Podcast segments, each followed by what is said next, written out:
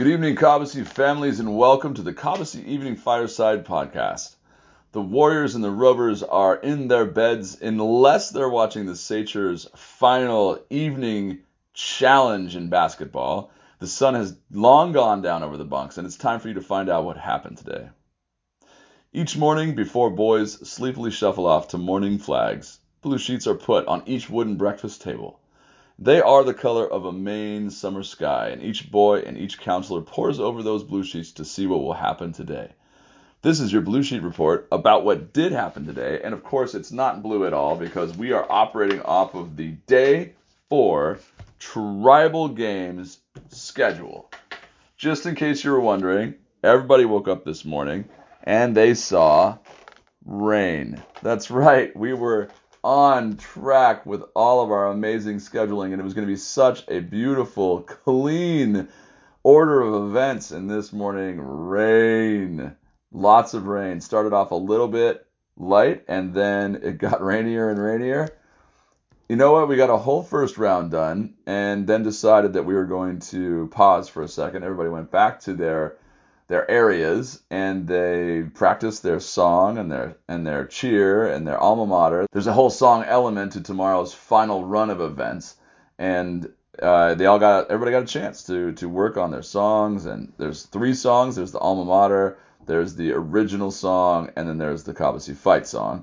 And you have to compete in either the alma mater or the fight song, and of course everyone has to do their original song. And there's a lot of points at stake and we'll get to the points in a second, but boy, does tomorrow look like it's going to be a huge, huge day of competition. Anything is possible tomorrow. What happened today was the Rovers had track meet, the Preps had the basketball shooting competition, the Middies had tennis, the Minters had tugs of war, the Sachers had around the bases. And we're going to get to around the bases in a second, but I feel like I should just tell you that there is only two forms of track meet here at Camp Cobbossee for boys. One of them, well, there's three, I guess. One of them is just the football field. You just run from A to B. Sometimes there's relays, sometimes there's not, but just literally old school. One boy lined up with four other boys from other teams. The whistle goes, and you race, and whoever finishes first wins. It's so direct that we don't even really time it. We don't ever time it. It's just first, second, third, fourth. First, second, third, fourth. That's it. Who can beat whoever down the down the down the course. That's all we're looking for. So that happens on the football field. There's another form of track meet where there's versions of the small loop. For those of you who dropped off your boys this year, the small loop you were on, a little piece of it goes from basically where you were talking to the nurses up to the office, and then instead of uh, turning up and out of camp like you did, it turns around and goes down through camp and around, down by the Cabo Dome, around past Lloyd's house, past the Rovers area, down by the waterfront, past the wood shop, right in front of Rovers, and then back up. And it's just a it's just about a half mile all the way around the small loop. So sometimes there's a cross country race that goes through the small loop, and sometimes there's a cross country race that goes all along our mountain bike trails. So these things are all part of the track meet. So when we say track meet, that actually gets scaled depending on who is running the track meet. Sachers were supposed to do tug of war after lunch, but we decided that was not going to happen. And then at lunch, there was a special presentation.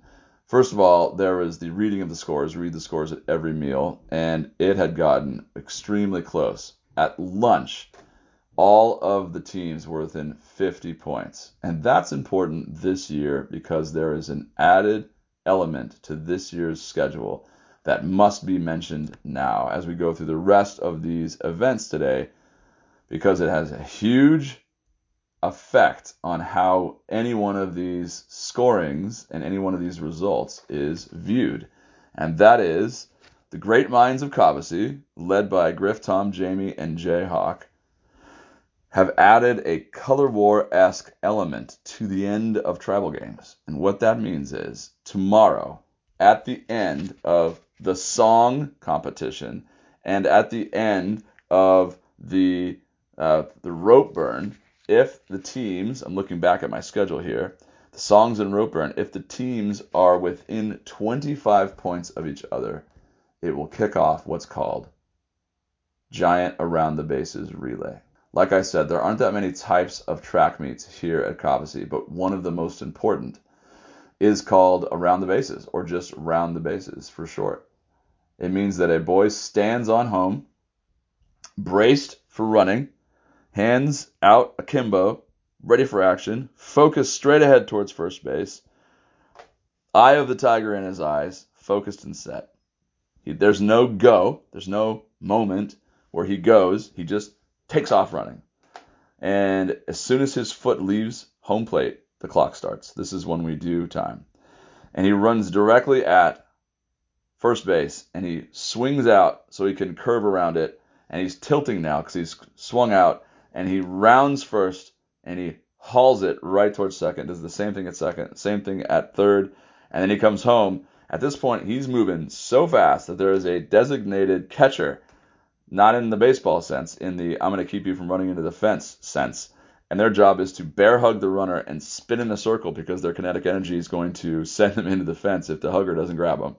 That's how fast they're going, full commit, all the way through home, and uh, all you have to do is touch home again. You don't have to touch the other bases. In fact, there's a person standing on each of the bases, like a sentient, I guess, guard pole, and you just stand there wearing a red T-shirt, and uh, and you just a, a, a blazing child of some age goes sailing by you and you can feel their their wind from their sprinting and they actually clip your clothes sometimes because they're so close because they're trying to cut that rounding so close and the Sachers had round the bases today and that was great round the bases is important like I just said because if at the end of song and fire tomorrow one of the other teams besides the leader or all of the teams besides the leader, is within 25 points of the leader, it triggers another round, which is the giant around the bases relay, where two kids from each age group run a combination relay of around the bases. That means you just run, and the next guy runs, and the next guy runs, and the next guy runs, and you aggregate the times. And that time has a total of minutes, and that's it. That's your score. And then the next team runs it, and then it's all quiet, and then Griff reads out who won, and that person just won tribal games. Now, if all four of the teams make it into giant around the bases, because they're all within 25 points, well, then we're going to have ourselves quite an ending tomorrow evening. Anyway, back to the schedule.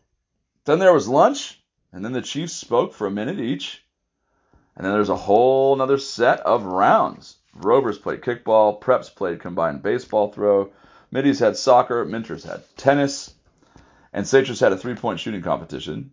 There was a hoot at, then there was some time with the teams, and then a silent dinner. And then at dinner, the following scores were read. Buckle up, everybody, because check this out. I should say at this stage, before I read these, that it is normal on day four of tribal games for a leader to be clearly established, and probably somebody who has fallen behind also to have been established.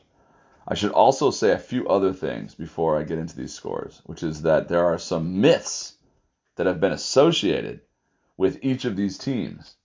One of them is that the Owls frequently win and that the Bears are cursed.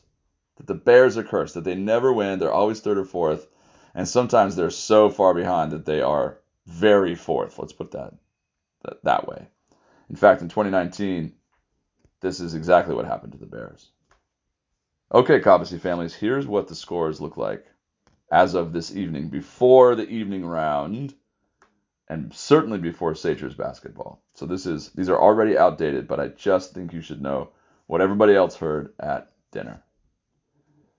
Fourth place, the Eagles, having amassed 568.5 points. Third place, the Mighty Stags, 601 points. Second place, the Owls, 601.5 points. And in first place, the maybe not so cursed Bears with 613 points. if we were finishing action today, that would mean that three teams had made it into the giant around the bases relay. And yet it is not the end. There is much to do tomorrow. Let's just talk a little bit about what happens tomorrow. There is a traditional event called Skin the Snake, which is something like a human tank track. That doesn't need to be described, but that's coming and it's worth a lot of points. There's the presentation of the shields tomorrow morning. Everyone gets to see the shields. You're going to want to really look at those photographs tomorrow, maybe midday or mid afternoon when they all go up because you're going to get to see the shields. Those are worth 30 points.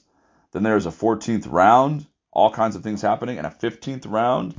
We got team pictures. There's a staff around the bases, which is not the one I was just talking about, but it is an event.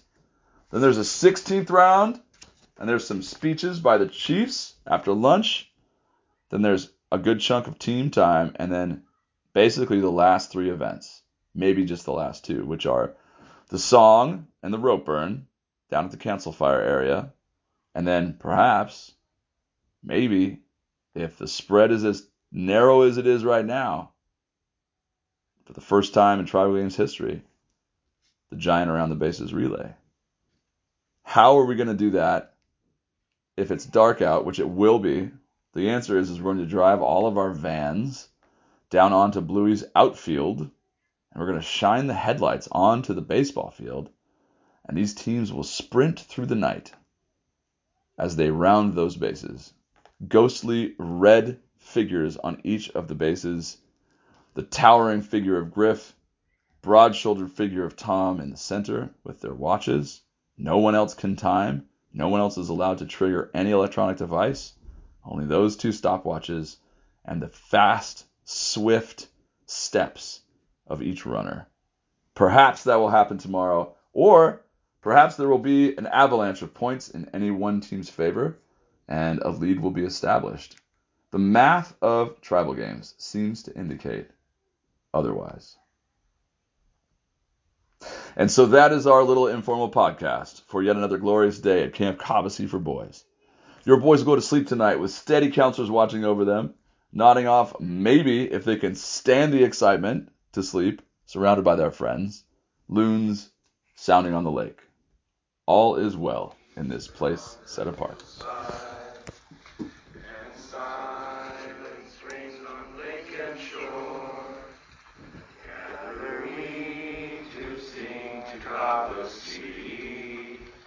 as we go to our once more.